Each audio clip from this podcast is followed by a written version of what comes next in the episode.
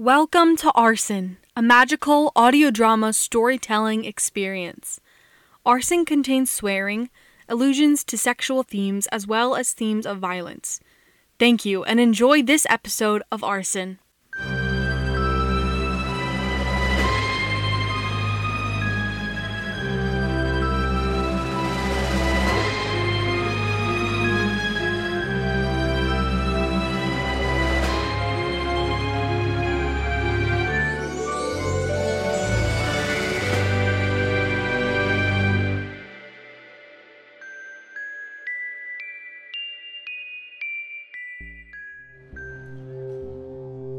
This isn't a smart idea. We can't just sit in our room and wait for Flax. We need to go out there, make a little noise, draw him out. And we'll be shielded, Kaylin, so only Fae can see us. We'll know immediately if there is someone who knows where we are. I really do not want to walk around that city again, shielded or not. I hate to agree with Shelby. Truly, it pains me deeply. But I'm very uncomfortable with the citizens. Well, most of them. I don't like the idea of being flippant with your safety, Orly. We're not, Kaylin. We're doing what we're here to do. And while we're doing it, I'll show you my city. We will protect her, Kaylin. This is why we're here. He needs to know she's back on Earth. I hate that you're able to convince me to do really stupid things. Ah, thank you! Uh, oh, um, I promise you won't regret it. Don't go making promises you can't keep now. It will be fine, Kaylin. I promise. I hope you're right. Okay, so there are the stereotypical landmarks that normally I wouldn't bother with, but seeing as this is only your second time on Earth, we've got to do it all. We'll do the statue, Empire State Building, Times Square. Why you all want to leave this library is beyond me. I never want to go anywhere for the rest of my life. Dominic, this library is pretty great, but so is the New York Public Library. I'll take you there too. I find these terms acceptable. What a nerd. I prefer to be called a genius. And I prefer you shutting your mouth. But we don't always get what we want. You're going to love it, I promise. Let's go. Oh, um, Ramona. Thank you. Truly. Orly, dear, your parents' love for you was so obvious. It showed in everything they did and said. The one thing I never figured out was why they didn't show you proof. But something tells me that there is a deeper reason for that. I hope you find it. Thank you. Orly wrapped her arms around Ramona, who mirrored the gesture. Ramona wiped a tear from Orly's cheek and smiled. Go, dear. Make them proud. I will. Orly and the team made their way back through the Chuck E. Cheese portal and ensured they were shielded from human eyes before exiting back onto the streets of New York. So, what's first? Come on. The team spent the remainder of the day traversing New York City. Kaylin and Nix remained calm, for the most part unbothered by the sounds and sights, while Shelby and Dominic wore their emotions on their sleeves. Are you hungry? Starving. I could eat. Okay. Time for a New York staple. You haven't visited NYC until you've done this. Um, let's bring our shields down first. The five of them ducked into an alley to redraw their outlines. Once they were all visible to the human eye again, Orly led them down the street to a large cart with an umbrella.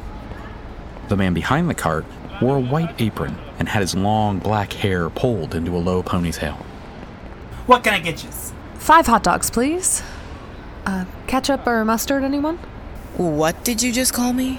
Oh, I've read about these. Both for me. Uh, neither for me. Kaylin? I'll defer to your suggestion. Okay, um, one with both, two plain, and two with ketchup. First time in New York? You could say that. You take him to the statue yet? Of course. Good. Uh, here are your dogs. That'll be 12. And here you go. Thanks. Enjoy your visit. What a kind person. Okay, so uh, for you, you, um, here's yours. Okay, okay.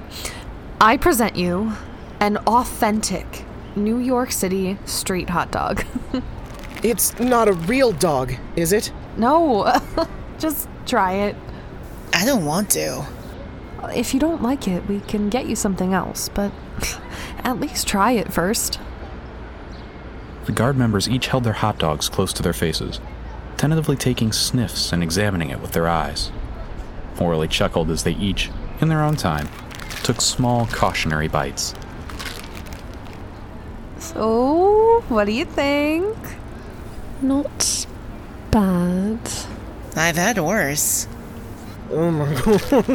this is the greatest thing mm, I've ever tasted. Oh. Are you going to finish that? By all means, here you go. You didn't like it? Oh, I did, just not as much as he appears to. So he can have it. Here, have half of mine. You don't have to. I want to. We should shield again shortly. Ah, yes, and then we can take a trip on the subway to head home. It's been a long day, and I refuse to walk anymore. The subway. That's the underground transportation, right? Yes, and it can be a bit overwhelming, but I have full faith in all of you, and if we're shielded, we won't have any trouble.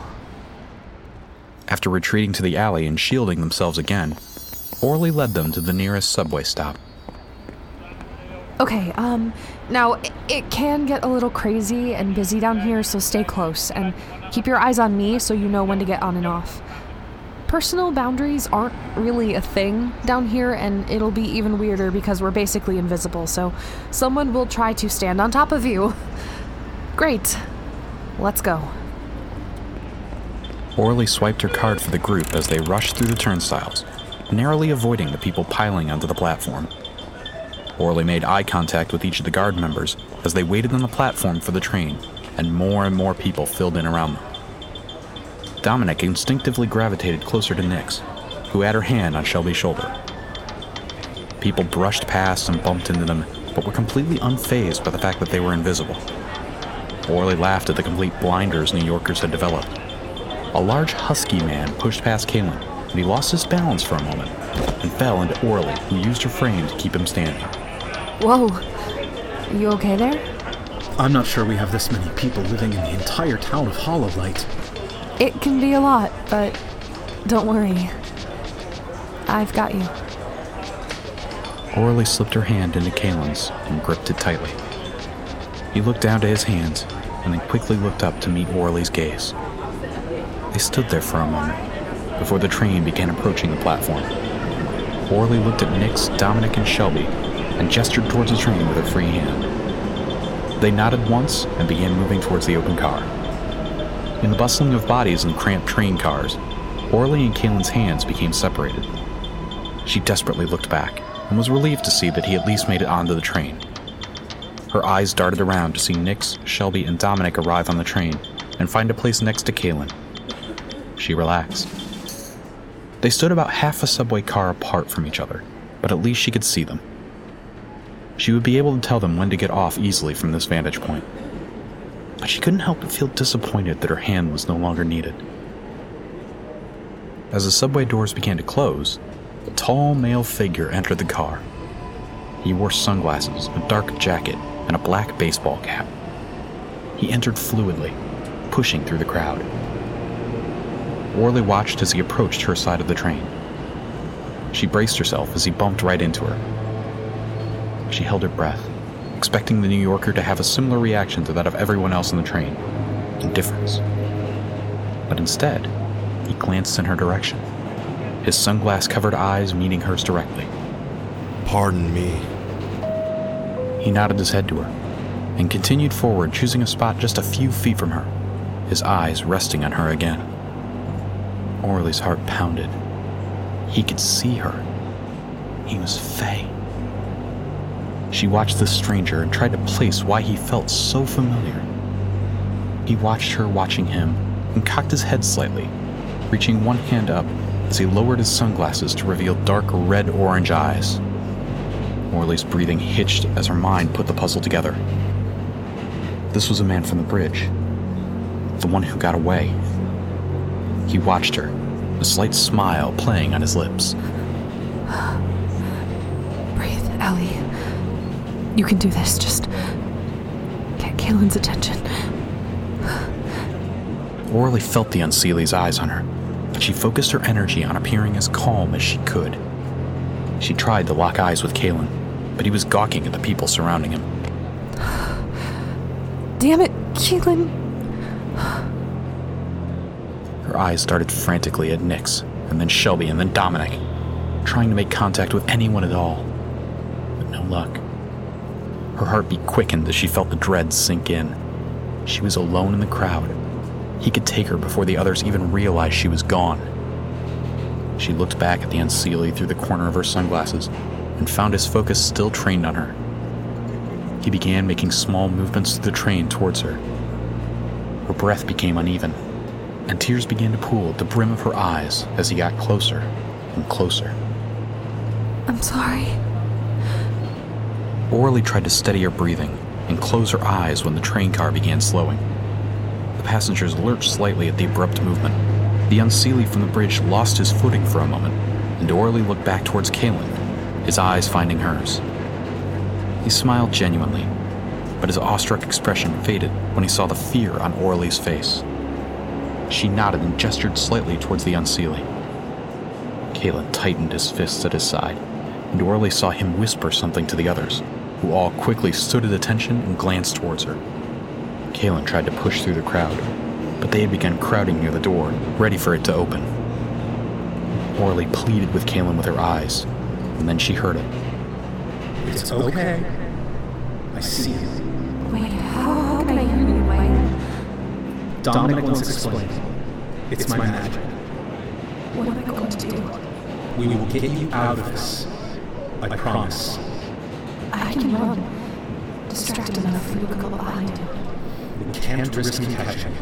He's right here, Kaylin. He's going to catch me one way or another, but if I run, he won't be watching his back. I won't let him get you.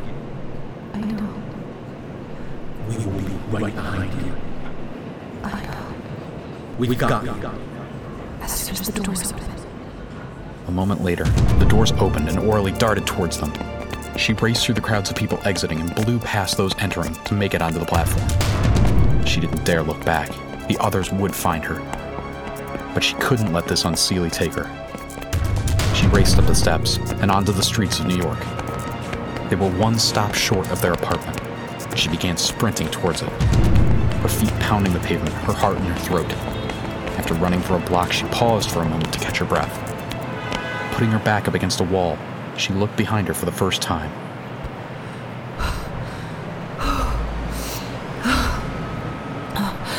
I bet they got him. She let the air fill her lungs. She kept an eye out behind her. Nothing. Oh, okay. I'm safe. Safe from what, Orly? Orly jumped as the voice echoed from seemingly nowhere. She began to run again. Please stop running. It's pointless. Fuck you! She ran until she was just a turn away from her apartment. But just then, a thought came to her. Shit. Can't lead him to my house. In a split decision, she kept going straight and headed for Central Park. Her feet carried her quickly across the street and into the edge of the park. But she knew she wasn't going to be able to run forever. She made her way to a clearing of grass away from any pedestrians and turned slowly to stand her ground.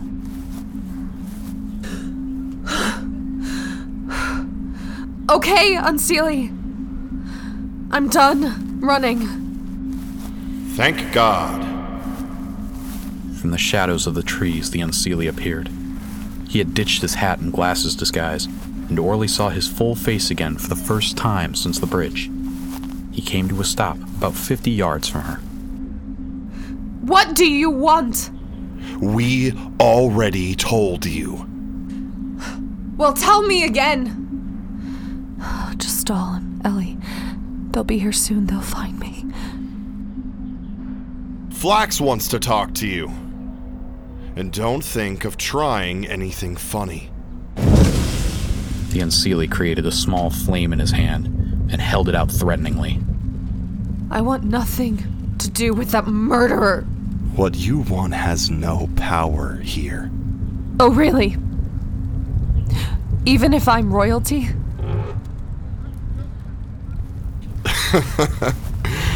Of all the last minute distraction techniques I've seen employed, this is a new one. It's true. Okay, Miss Sharp, I'll bite. If you're truly royalty, prove it. Fine.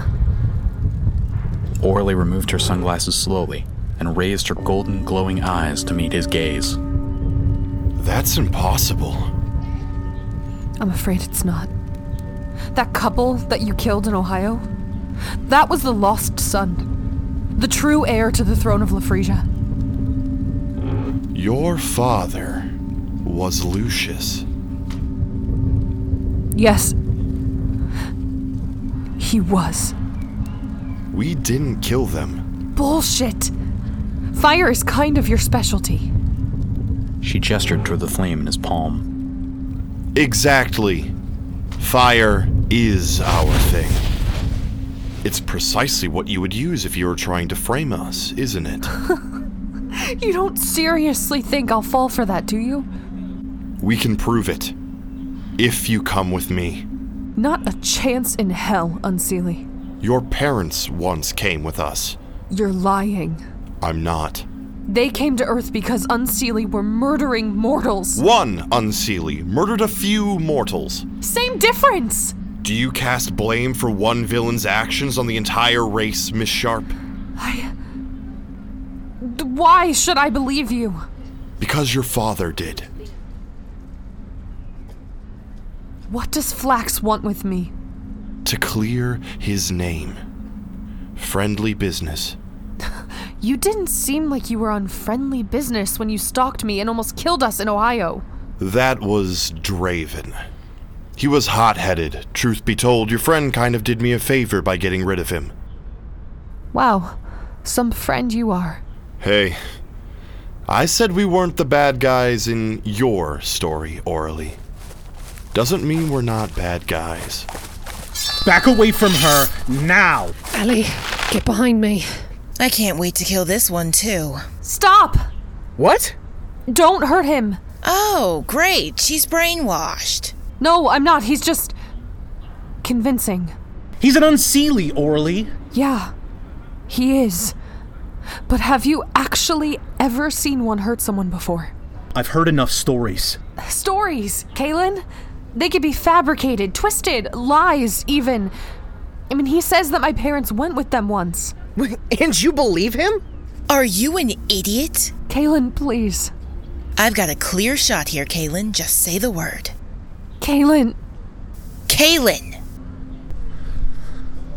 Stand down, Shelby. You're kidding me. Stand down! Caitlin, what are you doing? Following my gut. So, are we done with the little show? Speak.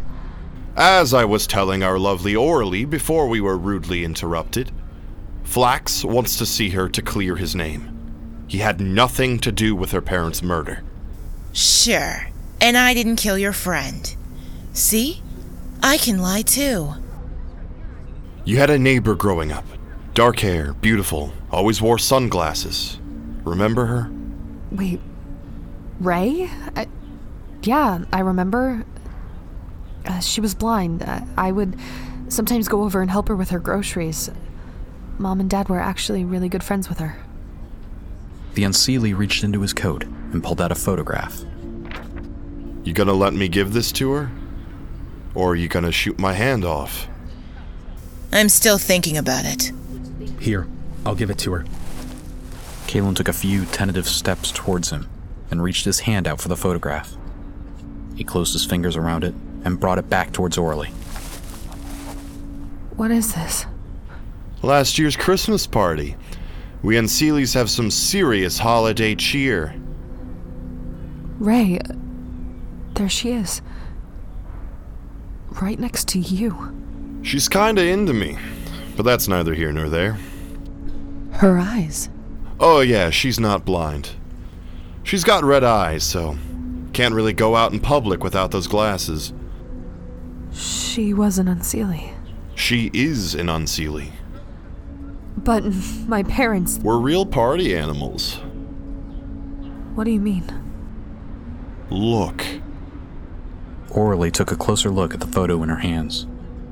She looked past the foreground image of Gregor with his arm around a red eyed Ray and saw two individuals standing in the background, wearing light up Christmas sweaters, laughing and drinking, having the time of their lives while standing next to several other people with bright red and orange eyes.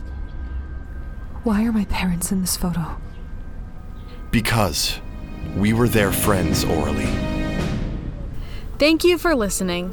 Today's episode was written by Nicole Tuttle and edited by Mariah Clawson and featured the vocal talents of Nicole Tuttle, Michael Porteous, Emily Buza, Ace Corsaira, Wes Haas, Mike Crawford, Cody Page, and Zachary Robb. This episode was edited by Brad Colebrook, Mariah Clawson, and Griffin Coldiron, and featured the music of John Bartman. And I'm Sophia DeRise. Want to stay up to date on all things the Lafresian Chronicles Arsen? Follow our social media for more information about upcoming episodes at Lafresia Audio on Twitter. If you enjoyed today's episode, subscribe to our show on your favorite podcasting site and leave a review. Until next time, listeners.